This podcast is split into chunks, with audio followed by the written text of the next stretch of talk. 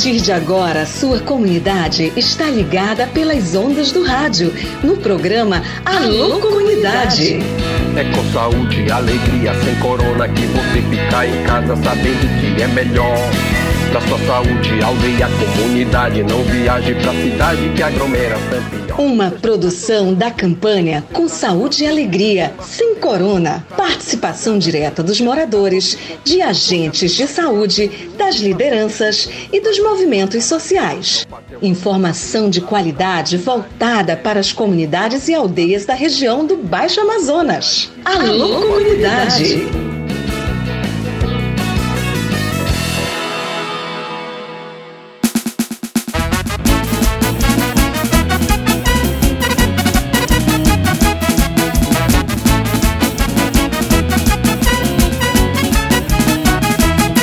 Terça-feira de carnaval e tô chegando aqui no seu programa Alô Comunidade. Boa tarde. Hoje é terça-feira, 13 de fevereiro. Bora embalar o nosso programa Alô Comunidade nessa pegada do carnaval, nesse clima legal que o meu amigo Chico Malta fez. Música bacana, música legal de carnaval no Alô Comunidade. De saúde, não esqueça a carteirinha. Usa máscara, é preciso pra tomar sua vacina. Com a gente de saúde que atende a comunidade. Leve a carteira pra vacina, está em dia. Não tem aí, mas tem aqui na cidade. Não tem aí, mas tem aqui na cidade. Pois é, como já dizia o grande Magnólio, a alegria não tira nossa seriedade. Alô, meus amigos, alô, minhas amigas, aquele abraço, galera das baladas. O carnaval tá rolando e pra gente trabalho pode ser pulando o carnaval sim, com muita palhaçada e marchinha de carnaval, marchinhas educativas em parceria com esse grande artista de Alter do Chão, mestre Chico Malta. E a gente brinca dessa forma, mas passando mensagens educativas no programa Alô Comunidade. Pode subir o som que o Chico Malta tá aí. Se chama de vacinal, saúde e alegria do carnaval.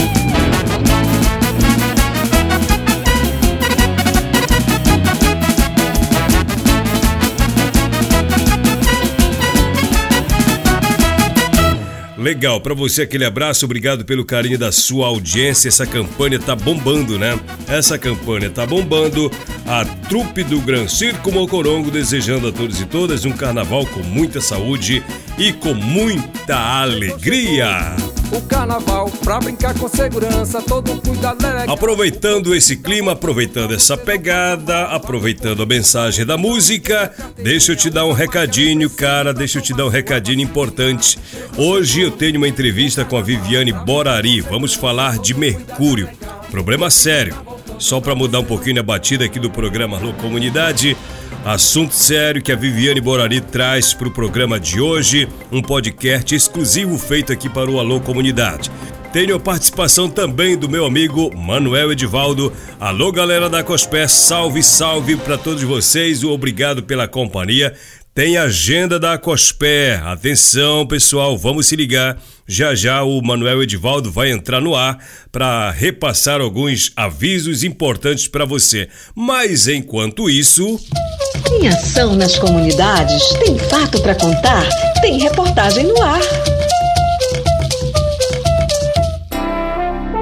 Recursos não utilizados durante a pandemia da Covid-19 no período de 2020 até 2022 poderão agora ser investidos em outras ações de saúde nos estados e municípios brasileiros. A nova regra, publicada pelo Ministério da Saúde numa edição extra do Diário Oficial da União, da última sexta-feira, dia 9, regulamenta a emenda constitucional número 132 de 2023, que autoriza o uso do saldo financeiro para ampliar a assistência e fortalecer o acesso da população ao Sistema Único de Saúde. O Ministério da Saúde estima que aproximadamente 17 bilhões, isso mesmo, 17 bilhões de reais ficaram paralisados e poderão ter nova destinação até o fim deste ano em ações de custeio e de investimento na saúde em todo o Brasil.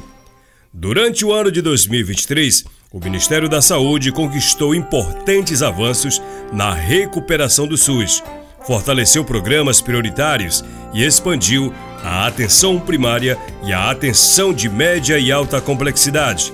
Houve aumento de 7,1 bilhões para a atenção especializada de 23 estados, chegando a 61,6 bilhões, além da garantia de ampliação de custeio e aumento de procedimentos ambulatoriais e hospitalares.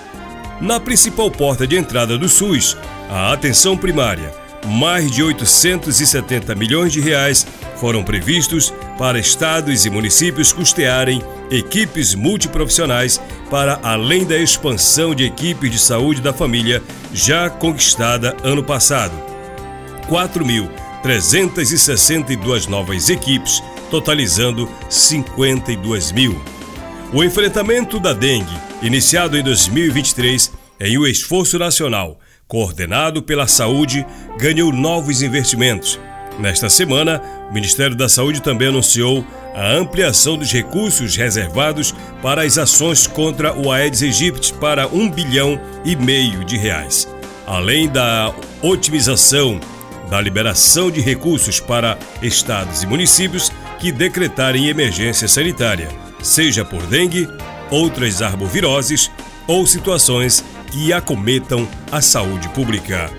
Nas localidades acometidas por emergências em 2023, foram realizadas 14 ações de apoio, somando mais de 28 mil atendimentos realizados por 508 profissionais de saúde voluntários. Esta informação é do Ministério da Saúde. Cerca de 17 bilhões de reais não utilizados durante a pandemia serão agora investidos na saúde. Nova regra foi regulamentada pelo Ministério da Saúde na sexta-feira, dia 9. O recurso poderá ter nova destinação em 2024 para fortalecer o SUS em todo o país. Notícia oficial do Ministério da Saúde. Aqui você fala. Alô, comunidades. Vamos seguir aqui no nosso programa Alô Comunidade, o programa do Projeto Saúde e Alegria. Vamos conectar as comunidades. Alô, alô, comunidades. Alô, alô, pessoal da Acosper, da Cooperativa. Sob comando de Manuel Edivaldo, tem recado para vocês. Alô, alô, Edivaldo. Como é que você tá, meu irmão? Qual é a agenda da equipe que trabalha com a turma da Cospé? Manuel Divaldo, bem-vindo, meu irmão. Tudo bem? Boa tarde. Saudações especiais a todos os ouvintes do Alô Comunidade, principalmente os cooperados e cooperadas da Cospé. Estou aqui passando para dar um recado, como sempre, né, passando as agendas das atividades da Cosper em parceria com o projeto Saúde e Alegria. Então, agora dia 14, quarta-feira de cinza, às nove da manhã, eu estarei na comunidade de Nova Vista do Rio Arapiuns para a reunião, conforme já foi combinado. E às 11 horas, 11 horas de quarta-feira, na comunidade de Bom Futuro. Então é importante que todos os cooperados e cooperadas estejam nessas reuniões, tanto na Nova Vista quanto no Bom Futuro, tá? Só reafirmando aqui que será quarta-feira de cinza, tá? 9 horas em, Bom, em Nova Vista e 11 horas em Bom Futuro. É outra agenda é de quinta, sexta e sábado temos duas equipes, uma é, as duas equipes subdivididas do, da cooperativa com o projeto Saúde e Alegria. Uma equipe estará no Polo Cefa fazendo monitoramento e coleta de mel no período de 15 a 17, agora de fevereiro. E a outra equipe, que faz parte da, da coleta do, de semente de andiroba, vão estar lá no Genipapo, no Rio Arapiuns, aqui próximo do Braço Grande. Então vão estar de 15 a 17 fazendo o secador e monitoramento das andirobeiras para ver como é que está o, o andamento da produção das, das, das frutas. Né? É isso, que a gente depende muito da natureza. E dizendo também que no período de 19 a 22, a equipe estará na região do Arapiuns, sendo que no dia 19 à noite, que é segunda-feira, vão fazer coleta de mel na aldeia Aminã. Dia 20, o dia e a noite na aldeia Atrocal. No dia 21, também dia e noite, em São Francisco e Mucureru, certo? E no dia 22, a equipe retorna para a aldeia Aminã, onde dará continuidade na coleta de mel, o dia e a noite. Uma outra equipe vai estar em Nova Vista, dia 20 e 21 de fevereiro. Então, assim, são várias equipes do mel, a equipe dos sistemas agroflorestal e a, equipe da, da semente. Tá? Então, está bem recheado de, de agenda durante esse período.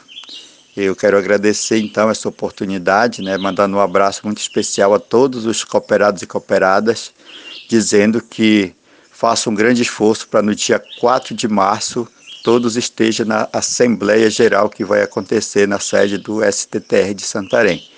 E um abraço também para todos os seringueiros e seringueiras que já estão é, produzindo, já estão entregando, inclusive, borracha nesse período agora. Então, até o mês de abril, a gente precisa alcançar a nossa meta de 10 toneladas. Então, é importante que todos os seringueiros façam um grande esforço, não para maltratar a seringueira, não é para ultrapassar o que o acordado, os, os acordos que tem, né, o cuidado com a seringueira, mas aproveitar esse tempo que está é, propício para cultivar a seringueira. Tá bom? Muito obrigado pela oportunidade e até a próxima, se Deus quiser. Grande Manuel Edivaldo, gente boa. Obrigado, cara. Obrigado pela participação. Assim que tiver notícia, pode mandar. Aliás, se você tem notícia para sua comunidade, se você tem assunto para abordar com a gente aqui no programa Alô Comunidade, manda para cá 991433944. Esse é o telefone que você manda sua demanda, denuncia, faz reivindicação para sua comunidade, para o seu território, para sua aldeia, para o seu quilombo, manda para cá, tá bom? Clareando as ideias, para você tirar dúvidas e ficar melhor informado.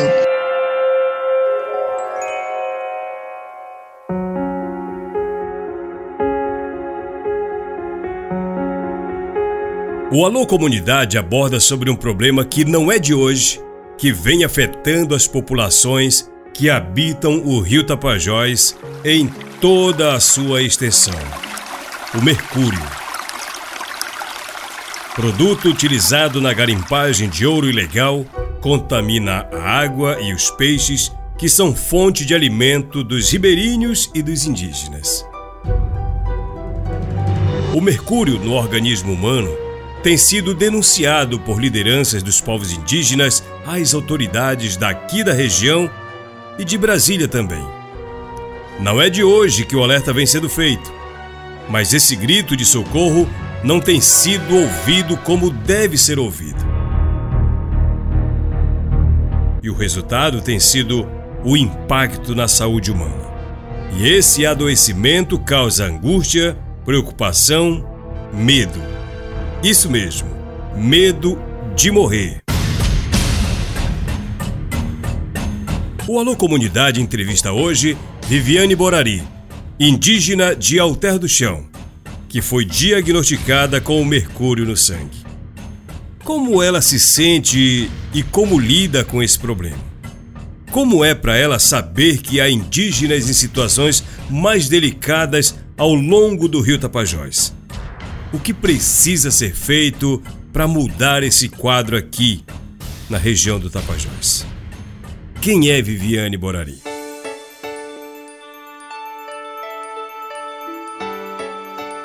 Sou Viviane Borari, né, moradora de Alter do Chão, indígena. É, atualmente eu trabalho para uma instituição que apoia os povos indígenas, que é que é a sede é na Holanda, né? Então eles é, tem esse trabalho com os povos indígenas do planeta inteiro. É, e eu trabalho na área de comunicação, né, filmagem, do audiovisual, que já é um trabalho que eu faço há, há bastante tempo aqui, né, em Santarém região. Esse trabalho ele, ele veio com a pauta de a gente fomentar ainda mais a história né, dos povos que aqui vivem, colocar em evidência tantas histórias né, que que a gente tem aqui é uma riqueza de, de contos, mesmo de resistência, né, da luta dos povos, do Baixo Tapajós. E eu acho que isso se tornou um, um canal muito importante né, para mostrar para as pessoas né, que na Amazônia, além de toda a biodiversidade, né, principalmente aqui em Santarém, região oeste do Pará, tem povos que, que ainda vivem em contato direto com a natureza e dependem muito né, desse, desse ambiente que a gente mora. Por isso que é bom a gente colocar em evidência né, a luta né, de todos esses povos, são 14 povos aqui que já enfrentam né, essas mazelas todas há muito tempo. E graças a Deus agora é, o movimento indígena já tomou uma proporção maior né, e vem atingindo muitas metas. E nosso objetivo ainda é né, a questão né, da proteção do nosso rio, principalmente, né, que dependemos dele, e da, da do combate né, à exploração é, do minério, né, do desmatamento, que é muito forte aqui na região. Aqui a gente luta muito né, nessa. bate nessa tecla política né, de resistir é, a todos os impactos que a gente vem sofrendo, né, principalmente com o rio. Né? O rio é o grande é, espaço de que a gente que usamos né, para sobrevivência, né? A pesca né, aqui é, é, de fato muito importante, né? E atualmente, né, com essa crise climática que estamos enfrentando, se tornou ainda mais é, preciso, né, proteger esse bem que é o Rio Tapajós, né, que nos cerca aqui e nos dá alimento. Então, é, nossa principal é, força né, de resistência é pelo bem viver mesmo de todos os povos que aqui moram, não só povos indígenas, mas com toda a sociedade civil. Viviane, nós estamos uma semana após uma publicação de reportagens em que aponta que o povo Munduruku do Tapajós está com um nível muito alto da presença de mercúrio no sangue. É, tempo atrás você foi atestada né, positivamente com mercúrio no sangue, com a presença do mercúrio no sangue. E para a gente abordar sobre essa questão, o que significa, o que é para você ter mercúrio no sangue quando recebe um, um diagnóstico desse? Né? Considerando as informações que se tem sobre a gravidade da presença dele no sangue humano, como é lidar também com isso? Bom, é muito preocupante, né? Porque o mercúrio é, é um metal pesado, né? Que é, em contato com o corpo é totalmente nocivo, né? É, a crescente, o crescente né, aumento desse, desse metal no corpo vem trazendo consequências né, praticamente irreversíveis, né? Pessoas já morreram, né? Há pessoas morrendo nesse momento, né? O povo Munduruku já vem é, denunciando isso há muito tempo, né? Já vem sofrendo com esse impacto diretamente nas crianças, mulheres, porque o mercúrio, como é um metal pesado, ele está sendo distribuído nessa exploração né, é, de minério que está acontecendo tanto no alto, médio e baixo Tapajós, né? E vem impactando diretamente no rio, né, através dos peixes.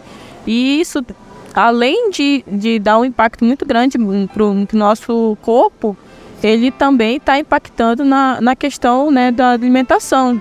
Aqui na nossa região, todo mundo é, se alimenta de peixe, né? E um dos principais, né, que contato que a gente tem é disso, né, através do peixe. E isso vem, tra vem trazendo muita segurança alimentar para o nosso povo, né?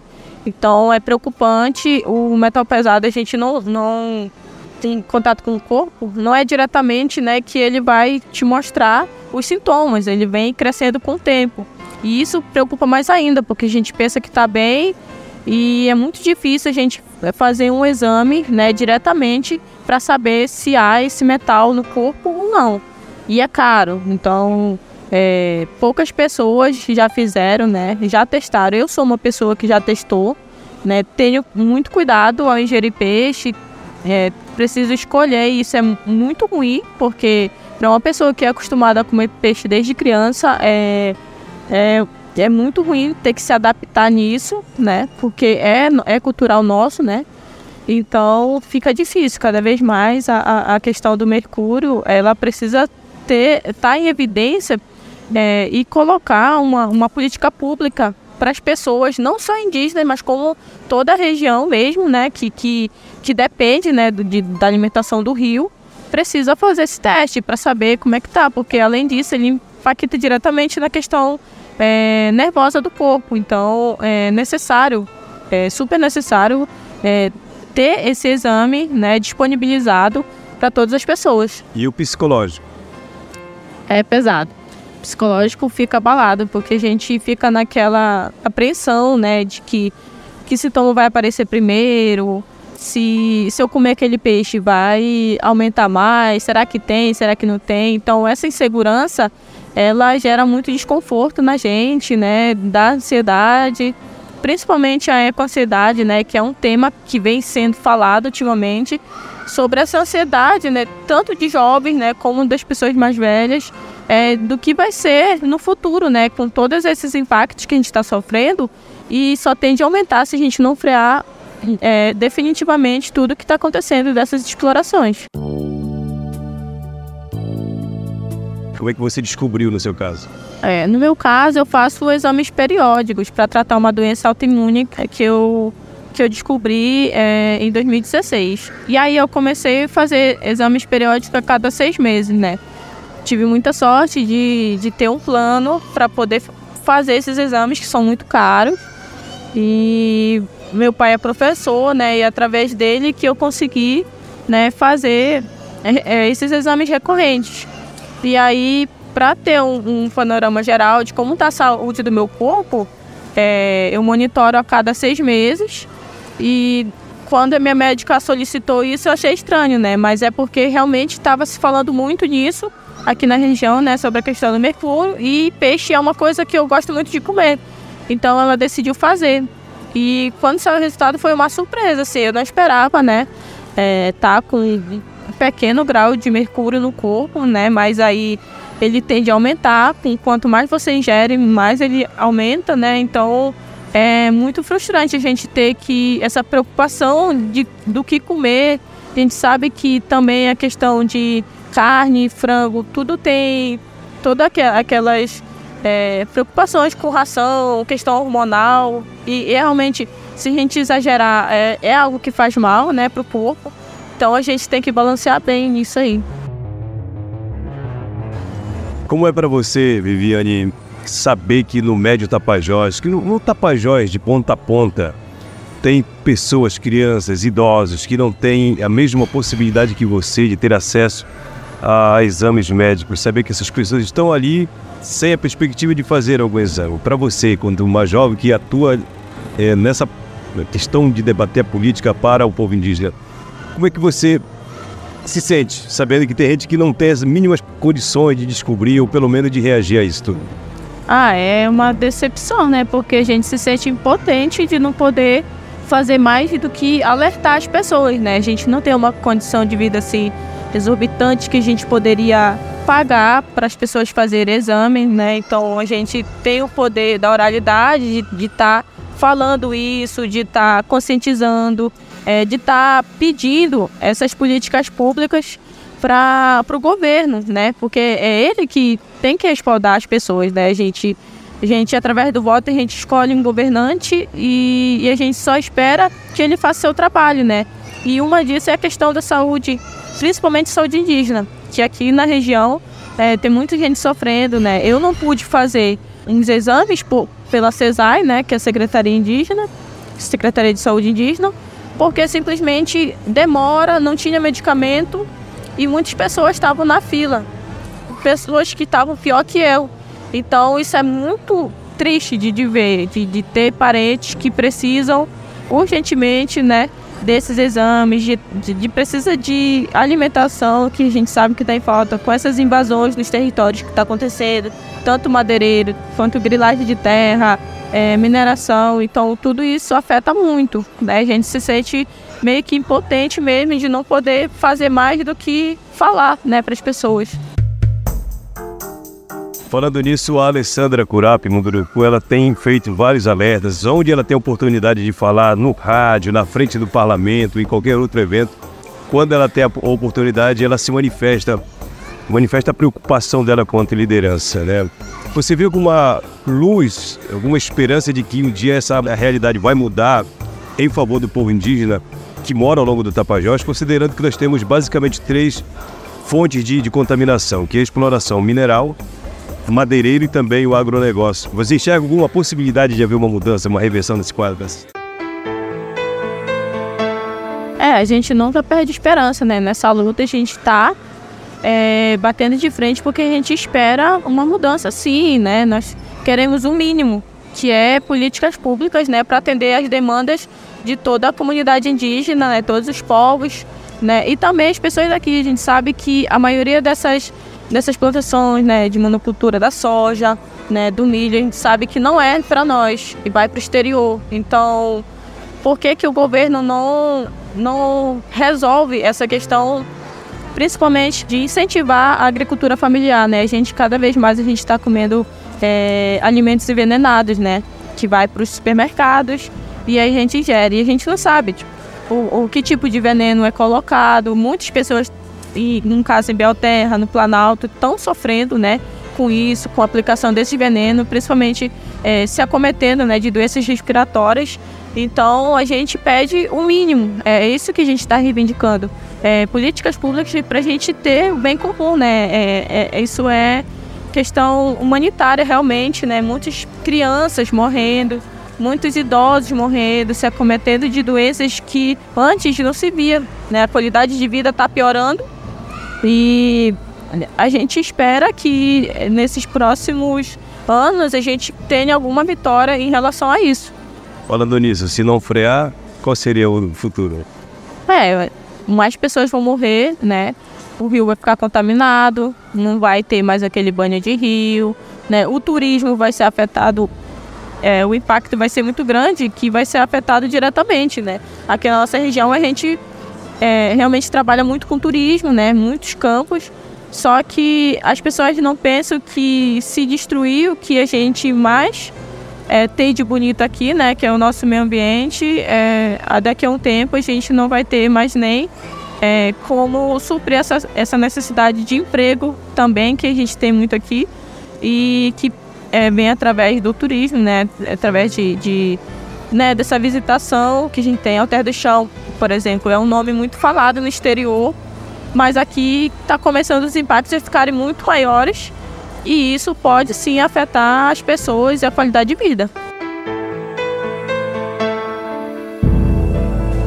Viviane, eu te agradeço. O espaço fica aqui assegurado para você considerar, fazer algum alerta, alguma observação. Para quem quiser, pode mandar um recado. É, eu só peço que as pessoas procurem mais é, entender melhor né, sobre o que está acontecendo na região. É, ultimamente já, já, já vai, bom, estão querendo fazer né, a ferrogrão, então eu espero que as pessoas se atentem a isso, porque isso é um impacto muito grande para a região, né? além da, da exploração na foz do Amazonas, né, exploração de petróleo. Então espero que as pessoas se atentem nisso, entrem para a causa, ajude, porque só assim a gente vai conseguir chegar no objetivo que é frear esses impactos que estão tá acontecendo na nossa região.